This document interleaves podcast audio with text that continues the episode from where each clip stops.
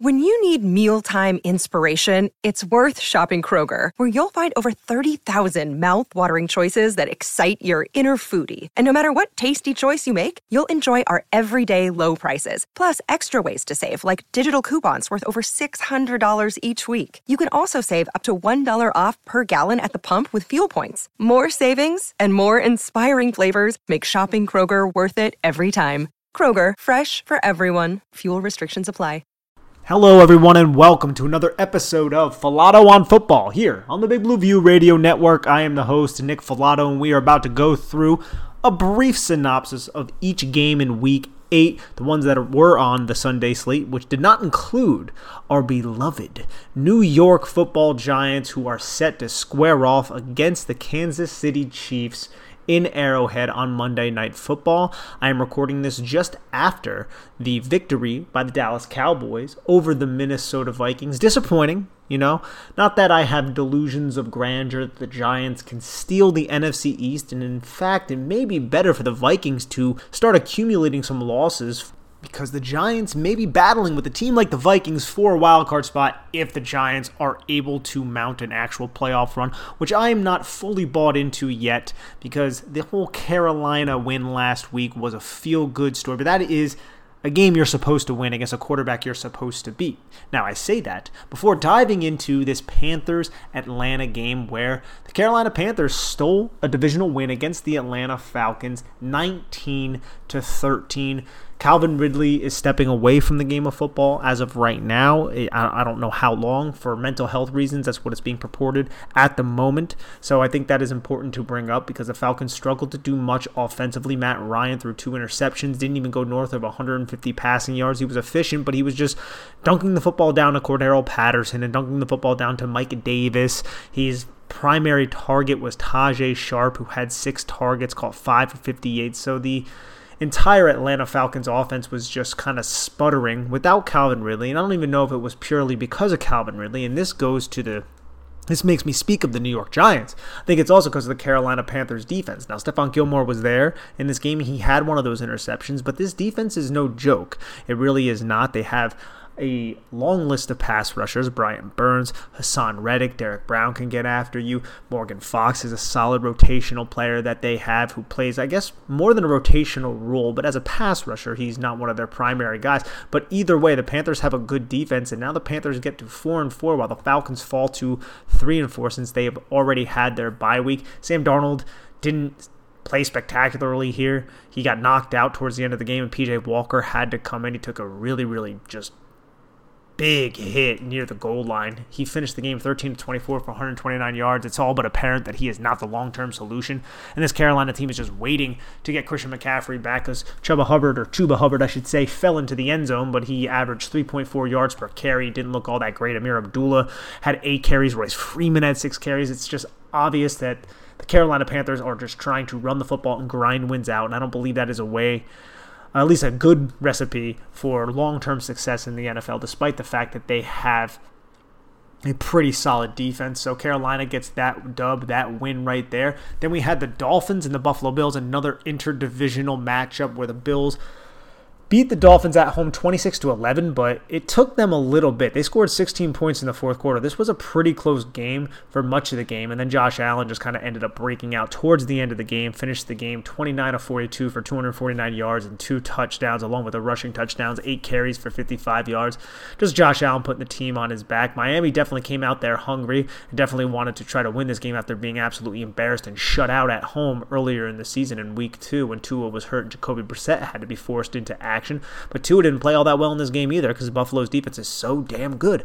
21 completions, 39 attempts for 205 yards, no touchdowns, zero interceptions. Miami couldn't do anything on the ground. Miami really just couldn't do much offensively. I mean, DeVante Parker, coming off of a two week absence because of his injury, had 11 targets, caught eight of them for 85 yards, and then Jaylen Waddle had 12 targets but caught four for 29. Jaylen Waddle has been very inefficient in some games, receiving double digit targets and coming away with like four catches for 30 yards. Somebody with his skill set, his athletic ability, and his speed, you just expect a little bit more, which we have seen in spurts this season, but not in this game. Buffalo wins 26 to 11, and Miami falls to 1 and 7 on the year with Buffalo being 5 and 2 in that AFC that's up in the air right now at the top. There isn't one team that is primarily just beating down every other team. You have teams like the Bills who were arguably that team until losing in Monday Night Football to the Tennessee Titans, and then you have teams like the Chiefs who are three and four playing on Monday Night Football, who everyone suspects that they are the best team, but they are not playing like it right now. We'll see what happens on Monday night.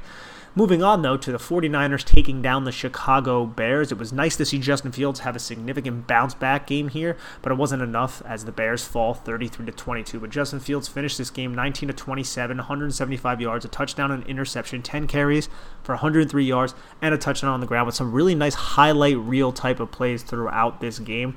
He was a reason that this game was competitive for for a large portion up until about the fourth quarter, where San Francisco just started scoring and scoring, and Jimmy Garoppolo ended up with two rushing touchdowns. Eli Mitchell finished the game 18 carries for 137 yards on the road, along with a touchdown. Khalil Herbert also was solid for Chicago, but inefficient 23 carries for 72 yards. Also had two catches, but didn't do much with them. But it's just a bunch of young running backs who were drafted very, very late, showing that they belong in this league. And Herbert's stat line doesn't suggest it, but if you watch the game, you can see that he is a legitimate running back. As for the receivers for the 49ers, Deebo Samuel just getting it done, man. He had an 83 yard catch in this game, tackled down within the five yard line. He had six receptions for 171 yards and nine targets. Just an absolute stud so far this season. Garoppolo didn't have a touchdown. He didn't throw an interception, but he did throw for 322 yards, had those two rushing touchdowns. Looked pretty solid out there for the San Francisco 49ers trying to just hold off Trey Lance because if the 49ers continue to lose games, it's just going to be a quicker route to getting Trey Lance some snaps, which makes a lot of sense. We see the Bears right now, they're still competitive, I guess you could say, as are the 49ers in the NFC because the NFC is kind of weak relative to the AFC. And Fields is out there. They're three and five. I'm hoping that the Bears just continue to lose football games, but we barely saw Andy Dalton. We saw him in the beginning of the year got injured, and then it was Fields' job. Garoppolo got injured, and then Shanahan still he came back, gave the job back to Garoppolo. I'm guessing Trey Lance just isn't quite there yet to take that job and run with it, but we know the athletic capabilities of a player like Trey Lance. He definitely has that within his wheelhouse, and he's definitely a player that once he gets in there, if he doesn't fall flat on his face, he didn't necessarily do much to impress in that Arizona game, but if he doesn't fall flat on his face and Garoppolo continues to struggle and not put up stats and not win football games, which he did here, he did win, then I can see Lance getting in towards the end of the season, especially if the 49ers are not competitive. Moving on, though, to the Steelers and the Browns. This game was kind of wild, if I'm going to be honest, for, for, a, for a lot of reasons. First off, you have the Steelers going into the Browns. Ben Roethlisberger typically owns the Browns, even though the Browns beat them in the playoffs last year. But when the game is in Cleveland, the Steelers and Ben Roethlisberger rise to the occasion. In this game, he had 266 yards and a passing touchdown. This could be his last game in Cleveland, which that's got to be a lot of emotions there because Ben has played so well there. Najee Harris had 26 carries for 91 yards, a touchdown. Diontae Johnson, 6 for 98. Pat Freiermuth had a touchdown, 4 for 44. Baker Mayfield didn't play all that well. That D'Ernest Johnson had a rushing touchdown, but the Browns couldn't get really anything going against the Pittsburgh Steelers. Mayfield was sacked four times, but the most curious thing in this game was a fake field goal towards the end of the first half that Mike Tomlin ran with Chris Boswell. And Chris Boswell took just an absolute huge hit, which should have been roughing the passer because he was passing the football. And I know he's a kicker, but he's passing the football, and he took a helmet right under the chin and basically got knocked down, and he was on the ground for a while. And the Steelers lost their kicker because of this. So Boswell was out for the rest of the game, and then for the rest of the game, from that point on, they couldn't kick any field goals. They could hardly kick off. They kicked it out of bounds one time when they kicked off because the punter's never kicked before. He's a punter. He's never kicked in high school, which seems ridiculous to be honest. But hey, that's th- that man's path. So he never went down that road, and the Steelers and I just we're in a really precarious situation. I think Mike Tomlin's got to be smarter than that. That's just a really silly play in a game that's 3 3. It's going to be a defensive grinded out type of game, like a lot of these AFC North games are. And you go for a fake field goal pass with your kicker when you have no one else on the roster who's capable of kicking field goals. I mean, it's a kind of a a donkey type of move, even if you had like ten guys on your roster who could kick field goals. But with, without that, you, he goes and he takes that hit. It's just it seems like a, a, an odd choice from Mike Tomlin, something that's a little bit beneath a great coach the the great coach that he is because he is one of the better coaches in the National Football League. But I thought that was just a really peculiar situation there, and the Steelers are so lucky they escaped this game with a win.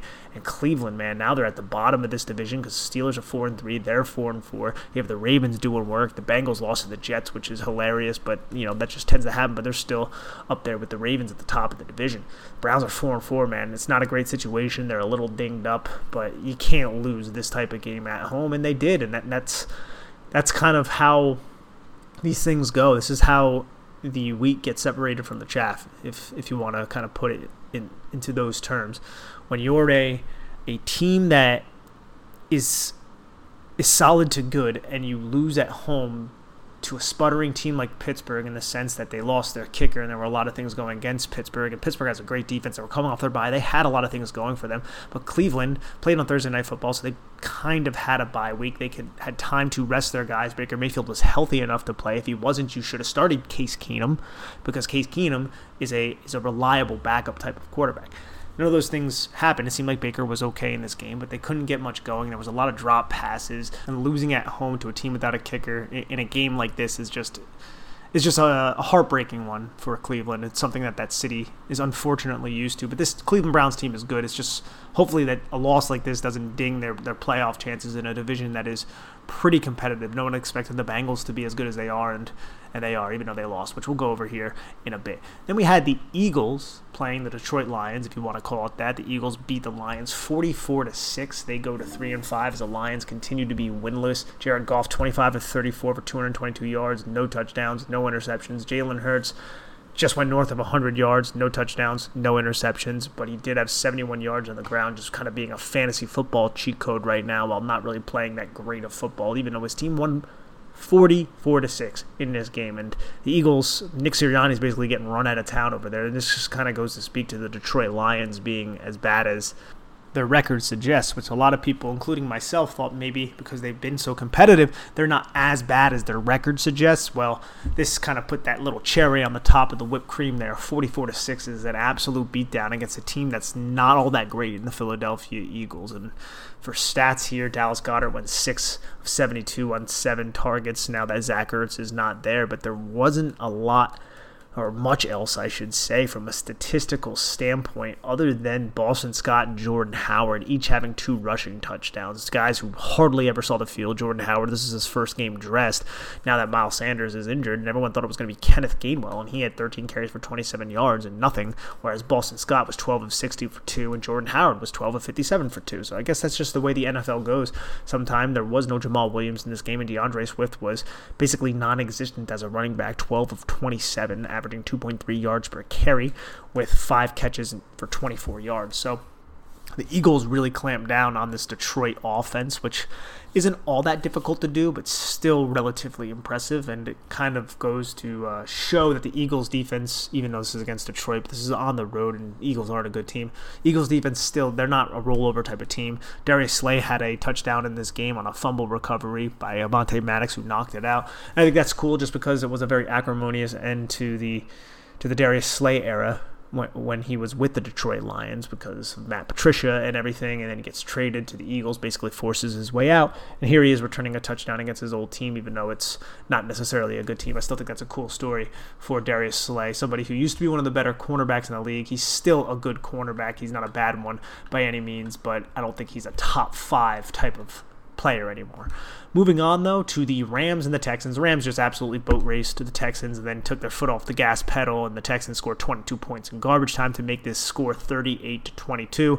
Cooper Kupp, 7 for 115 and a touchdown. Robert Woods had a touchdown through the air, 3 for 35, and he also had a touchdown rushing, 3 for 22 on the ground. The Rams could just do whatever they wanted, essentially, in this game. And then in garbage time, Brandin Cooks caught a touchdown. Brevin Jordan caught a touchdown. Rex Burkhead rushed a touchdown in there. Matt Stafford continued to prove that he could possibly be the MVP this year. It's not ridiculous. 21 of 32 for 305 yards, three touchdowns, no interceptions. Darrell Henderson getting it done on the ground, 14 carries, 90 yards, and a tutty. And it's just the Rams beating up on a bad team. You can just look at their records: seven and one, one and seven. You can probably guess on who's seven and one, who's one and seven. Alrighty. Before we get into the rest of these matchups, let's take a quick break to hear a word from our sponsors. One of the more exciting games on the slate was the Tennessee Titans and Indianapolis Colts in Indianapolis, where the Titans were able to find a way to win in overtime against the Colts, 34 to 31. Ryan Tannehill had three touchdown passes, 265 yards, two interceptions on the day. I mean, Derrick Henry had 28 carries for 68 yards. The Colts defense did so well against Derrick Henry, and you know what? Titans defense did a solid job against Jonathan Taylor, even though he had a rushing touchdown, 16 for 70. Jonathan Taylor has the upside to average six yards per carry, only average 4.4 at home. But Carson Wentz, man, he played really well for much of this game, but towards the end, he threw two costly interceptions. One that was returned for a touchdown that gave the Titans the lead when the Colts were in a position to to take the lead. It was 24 to 24. It was a tie game and Carson Wentz is essentially on his own goal line and he tries to check it down to the running back, throws it directly to a Titan under a lot of pressure, and the Titan just walked it into the end zone for a touchdown. Titans go up 31 to 24, but then to Wentz's credit, he finds Pittman on a couple big plays and sets up the Jonathan Taylor rushing touchdown to send this game into overtime 31 31 each team in overtime possesses the ball three and out, three and out. And then Carson Wentz tries to fit the ball to Michael Pittman in a tight window. And the safety, Kevin Byard, one of the better safeties, a ball hawk, undercuts it for an interception, setting up the Bullock field goal. And that's just a devastating way to lose this game, man, because if the Indianapolis Colts won this game, they would have positioned themselves to be four and four, and the Titans would have fell to five and three. And that's a one game difference there. But instead, this loss at home, they go to three and five, and the Titans go to six and two. And, and little things like that are, are reasons why teams make the playoffs and teams don't make the playoffs. And I thought Carson Wentz looked solid in this game, and he was running. He looks healthy after those two sprained ankles. The Colts were up 14 nothing in this game, and then they ended up turning the ball over on after Carson Wentz couldn't find Michael Pittman deep on a fourth and three from the 40 yard line. And it was kind of strange too because Wentz, the play before on third and three, also went deep to T.Y. Hilton and couldn't connect on that. So that's two deep passes in third and fourth and short situations. So a little bit of peculiar play calling there. I like the aggressiveness, but it didn't end up working out because right after that, the Titans led an 11 play, 60 yard drive that was capped off by a Geoff Swaim touchdown pass. And A.J. Brown was also just an absolute beast in this game, too. 10 catches for 155 yards and a touchdown, 11 targets as well. I mean, he's fully healthy from all the little injuries that he dealt with through the season. This was just a, a great effort by the Titans, who are proven to be a real real contender in the AFC. I think a lot of people are writing them off, but it's really difficult to write them off after they beat the Bills 34 to 31, beat the Chiefs down 27 to 3, and then just won this game 34 to 31. Now they have Sunday night football though next week in Los Angeles against the Rams. That's going to be difficult. And then they get to host the Saints. That could be difficult, but it's looking like it could be Trevor Siemian and I'm not sure Jameis Winston might be out for with the torn ACL if Taysom Hill is going to be back yet, but that's going to be an interesting situation to monitor. And then they have the Texans, and then they have to go to the Patriots. And the Titans are definitely set up to win some of these future games coming up. Let's move on though to Jacksonville and Seattle. Seattle just beat down Jacksonville. That's all you really need to know. 31 to 7. Geno Smith threw two touchdown passes to DK Metcalf. Tyler Lockett got involved in a heavy way here. Didn't have a touchdown, but he could have had two easy ones, 13 targets, caught 12 of them for 142 yards great to see Tyler Lockett have this type of game. As for the Jags, man, they couldn't get anything going. They threw a Trevor Lawrence threw a touchdown pass in extreme garbage time to Jamal Agnew, had 12 targets, caught 6 for 38. Dan Arnold had 10 targets, caught 8 for 68. But there was just nothing going on because James Robinson hurt his ankle early in the game and basically was just out for the rest of the game. I don't believe he even came back in and tried to test it out. He only had four carries for 22 yards. Looked really spry, had a really nice pass catch on a screen that went for 17 as well, had two targets in the game. But once he was gone, Trevor Lawrence couldn't put the team on his back. And even if they had James Robinson, I doubt they could have won this game because Seattle was just doing everything right on defense and they were doing everything right on offense as well. I mean, Geno Smith was 20 or 24, so incredibly efficient, and they were able to run the ball, I would say, adequately, but not well. I mean, as a team, they averaged 2.8 yards per carry. That's not great. But Alex Collins was 4.4. and Geno Smith was able to pick up some yards on the ground, and Gerald Everett got blown up on a, on a tight end reverse for negative five yards. So you have to look into the context there just a little bit. But still, they could do a better job in that area. I remember they were stuffed a couple times near the goal line as well, bringing that average down. But Seattle Seahawks are three and five. Jags are one and six. Moving on to the Bengals and the Jets. The Bengals lose this game 31 to 34. Mike White goes 37 to 45. What? For 405 yards, three touchdowns, two interceptions, but let's ignore those two interceptions. And he had a two-point conversion on the Philly special, man. Mike White, who is this guy? I remember him when I was down at the Senior Bowl. He was there, a kid from Western Kentucky a few years ago, and I was like, "Oh, this Mike White guy, he's going to be one of those journeyman types." He comes in, throws for 400 yards. There hasn't been a quarter quarterback for the Jets that's thrown for 400 yards since freaking Vinny Testaverde. Look at that. They drafted Mark Sanchez high. They drafted Geno Smith, not super high, second round, but still, he was supposed to be the face of the franchise. They have Zach Wilson now. They've just gone through quarterbacks. Sam Darnold. None of those guys ever went north of 400. And this Mike White individual steps in against a good Cincinnati Bengals defense, a team that was 5 and 2 heading into this game, and drops a 400 burger on them. That is great. Good for you, Mike White. You do it, bro. And he was doing it by throwing and checking down to his running backs. I mean, Michael Carter had 14 targets, caught 9 of them for 95 yards. Jamison Crowder, 9 targets, caught 8 of them for 84 yards. Ty Johnson, 5 catches for 71 yards on 6 targets. He was just spreading the ball out, man. He hit other than the guys I just named, Denzel Mims, Keenan, Keelan Cole, Braxton Berrios, Jeff Smith. I mean, he's just completing passes to all these people. Tyler Kroft, Ryan Griffin. So Mike White, man, Mike White MVP. Nah, but in all seriousness, man, this was a really nice game for this kid. Something he's always going to remember, and he earned himself another start. Now this one's going to be Thursday night football at Indianapolis. That's not probably going to be a promising situation for Mike White, considering all of the aspects of the New York Jets and the mediocrity that surrounds just that entire organization. But hey, they traded for Joe Flacco he played well enough to earn this start, so hopefully he doesn't go out there and fall flat on his face. As for the Bengals, Joe Mixon had a touchdown, but you know what? The Jets' porous rush defense really clamped down 14 carries for 33 yards. That's it. That's all Joe Mixon had. Other than that, there was a Joe Burrow, two Ja'Marr Chase touchdown. Chase only had three catches for 32 yards, one of them being a touchdown on nine targets. Tyler Boyd also threw a pass and completed it for 46 yards to Joe Mixon, actually. And Boyd also had a receiving touchdown. Joe Mixon had a receiving touchdown. Boyd finished the game five catches for 69 yards. And this is just a devastating loss. And the Jets are kind of doing this to teams, man. The Jets beat the Titans at home, they beat the Bengals at home. These are two of the best teams in the AFC, and I know it sounds gross and kind of weird, but statistically they are. And Joe Burrow was 21 to 34 in this game, had one interception, which was more of a tipped pass on a, on a screen that Shaq Lawson picked up, or picked off, I should say. But he finished with 259 yards and three touchdowns. Other than that, MetLife Stadium. MetLife Stadium is acting as an upset spot for good AFC teams. So hopefully the Giants can use that against the Raiders in two weeks. That would be excellent which mm, by two weeks I mean two games because the Giants haven't played yet in Monday Night Football. Because it didn't work in week one for Denver. It did not. And the Giants play Miami in Miami, so that doesn't work either. So let's hope they can ride that positive inertia put out there by the Jets against these quality AFC teams. But, anyways, stop talking nonsense, Nick. Let's move on to the Patriots defeating the Chargers 27 to 24 in Los Angeles. Chargers fall to four and three. Patriots are now four and four.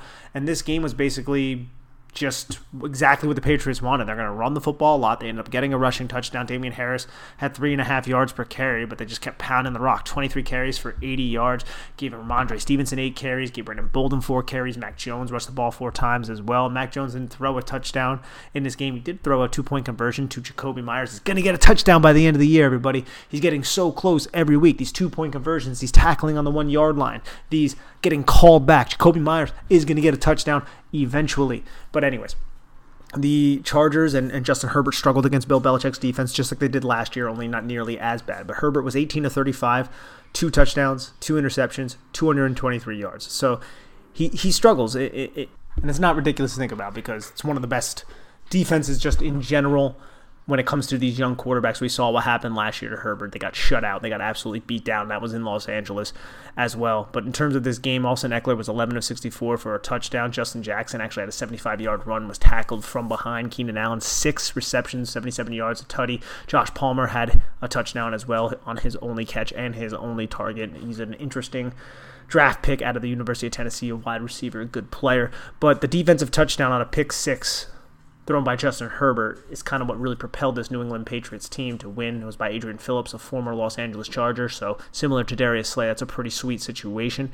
And the Patriots were able to just squeeze out this win. I mean, this is really important for the New England Patriots who are trying to get one of those wild card spots. A lot of people, including myself, thought Miami were going to be competitive this year. They are not. They're terrible.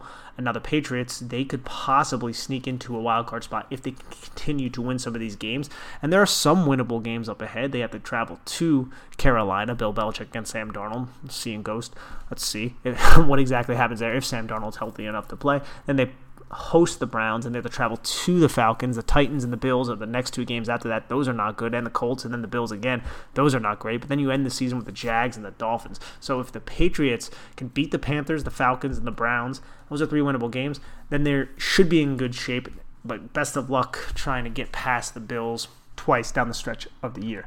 Moving on, though, to the Denver Broncos taking the Washington football team to task 17 to 10 at home. Washington falls to two and six. Denver is now four and four. Teddy Bridgewater found Melvin Gordon for a receiving touchdown. Melvin Gordon also added a rushing touchdown. Javonte Williams got dinged up in this game, so it was more of a Melvin Gordon type of show in terms of being a receiver, even more so than Javonte, who was working in that role on Thursday Night Football. But Jerry Jeudy returned to action here, saw four targets, caught all four for 39 yards, wasn't all that involved past that. But this was just an ugly, sloppy game filled with a lot of defense. Taylor Heinicke was sacked five times. Teddy Bridgewater was sacked four times. Melvin Gordon fumbled the football. Taylor Heinicke fumbled the football twice. I mean, there was just a lot of sloppiness, which is what was to be expected from both of these offenses here. I mean, Washington ended up with 342 total yards. They outgained Denver. Denver had 273, but Washington turned the football over twice, whereas Denver only turned the football over once in this game. And there were missed field goals, there were turnovers on downs. I mean, Washington missed two field goals. Brandon McManus missed a field goal. The Broncos fumbled the football. I mean, there, there was just a lot of a lot of mistakes offensively in this game, which, as I said earlier, is no surprise whatsoever. And the Denver Broncos finally end that skid of losing football games because the Broncos were not doing well there. They were 3 0 and they lost four straight to the Ravens, Steelers, Raiders, and Browns before defeating Washington 7 10. And it's not going to get much easier for them as they get to play the Cowboys, possibly with Dak Prescott next week in Jerry World.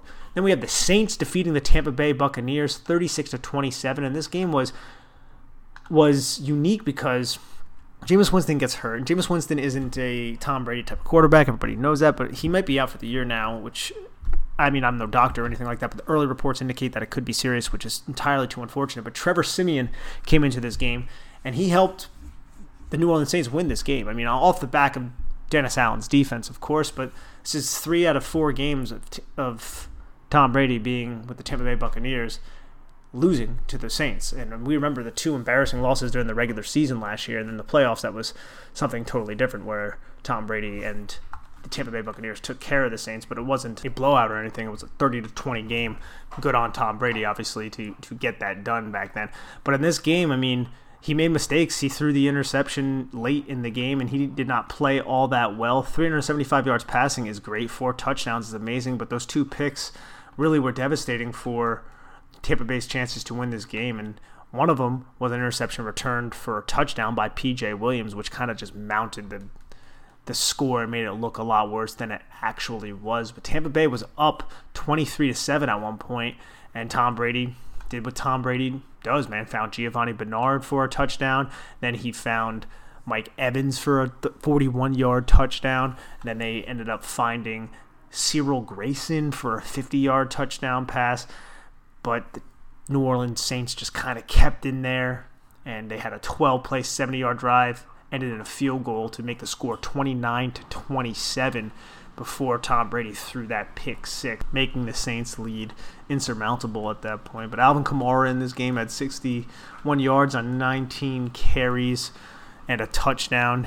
As a receiver, Alvin Kamara only had three receptions on four targets for 15 yards. Kevin White was out here making catches. I mean, Jameis Winston and Trevor Siemian was just pat, passing the ball around, similar to what I said about Mike White, Kevin White, Deonte Harris, Tre'Quan Smith, who had a touchdown, Garrett Griffin, Mark Wes, Callaway, Mark Ingram, Ty Montgomery, Adam Trautman, Alvin Kamara, Alex Armah, Juwan Johnson. Those were all the players that were targeted. That is a lot of players, similar to Tom Brady, who targeted a ton of Buccaneers. And Rob Gronkowski ended up getting hurt. He had one target near the goal line. He didn't return to the game. OJ Howard had two for 16, Cameron Brate two for 15, but you could tell the team missed Rob Gronkowski, and there was no Antonio Brown in this game either. Chris Godwin had a big 8 for 140 and 1 on 12 target game. Mike Evans was shut down mostly by Marshon Lattimore. He had two catches for 48 yards and then a touchdown on a 41 yard game that I was talking about before, which he beat Lattimore cleanly on that play. But, you know, Tom Brady's going to bounce back and do Tom Brady type of things. He's heading into a bye week. So,